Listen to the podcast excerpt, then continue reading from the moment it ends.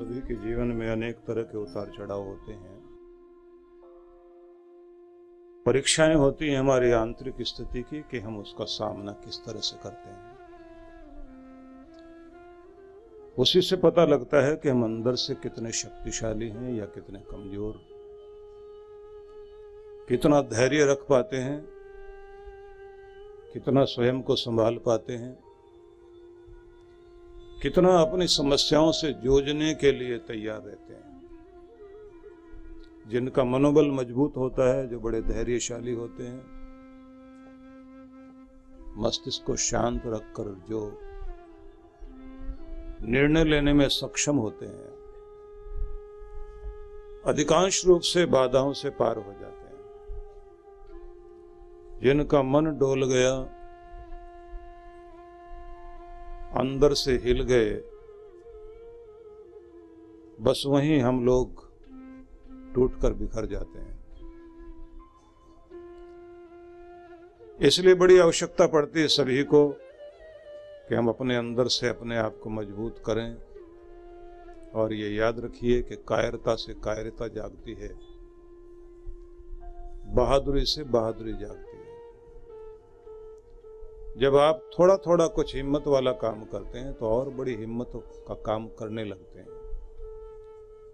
डरपोक बनकर जब भागने लगते हैं तो ये ध्यान रख लीजिए कि फिर डर डर डर और डर ज़िंदगी में आता जाता है। व्यक्ति सोचता है कि हमें शक्ति कहाँ से मिलती है? शक्ति सबको अंदर से ही आती है। बाहर से देखने में कोई भी व्यक्ति कमज़ोर हो सकता है या मोटा ताज़ा दिखाई दे सकता है।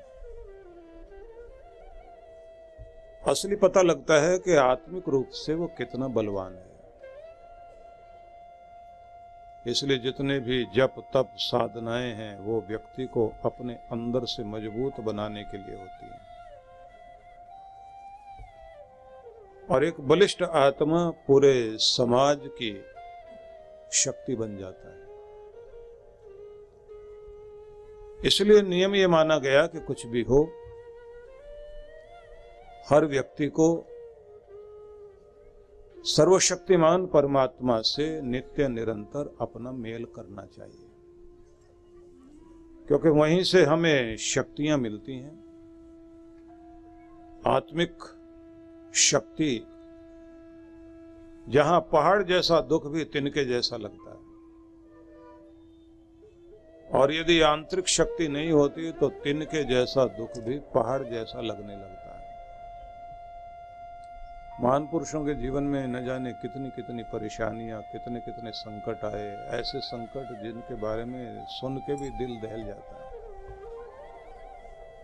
वो किस आधार पर डटे रहे और खड़े रहे? क्योंकि उनकी आंतरिक शक्ति बहुत प्रबल थी। अपनी आंतरिक शक्ति को बढ़ाने के लिए आपको प्रार्थना ज़रूर करनी चाहिए। और ये ध्यान रख लीजिए कि पूरी दुनिया में ये हर जगह दिखाई देता है कि जब आदमी कमज़ोर पड़े, दुख में घिर जाए, भाग्य विपरीत हो जाए ज़िंदगी में अंधेरा ही अंधेरा हो। तो जैसे अंधेरा होने पर घरों के दरवाजे बंद होने लगते हैं ना, ऐसे ही जिसकी ज़िंदगी में अंधेरा हो गया, उसके लिए सारी दुनिया के दरवाजे बंद हो जाते हैं, सारी दुनिया के। कोई पहचानता ही नहीं अंधेरे में किसी को। दुख का अंधेरा हो ना जीवन में। कोई नहीं पहचानता, अपने भी नहीं पहचानते।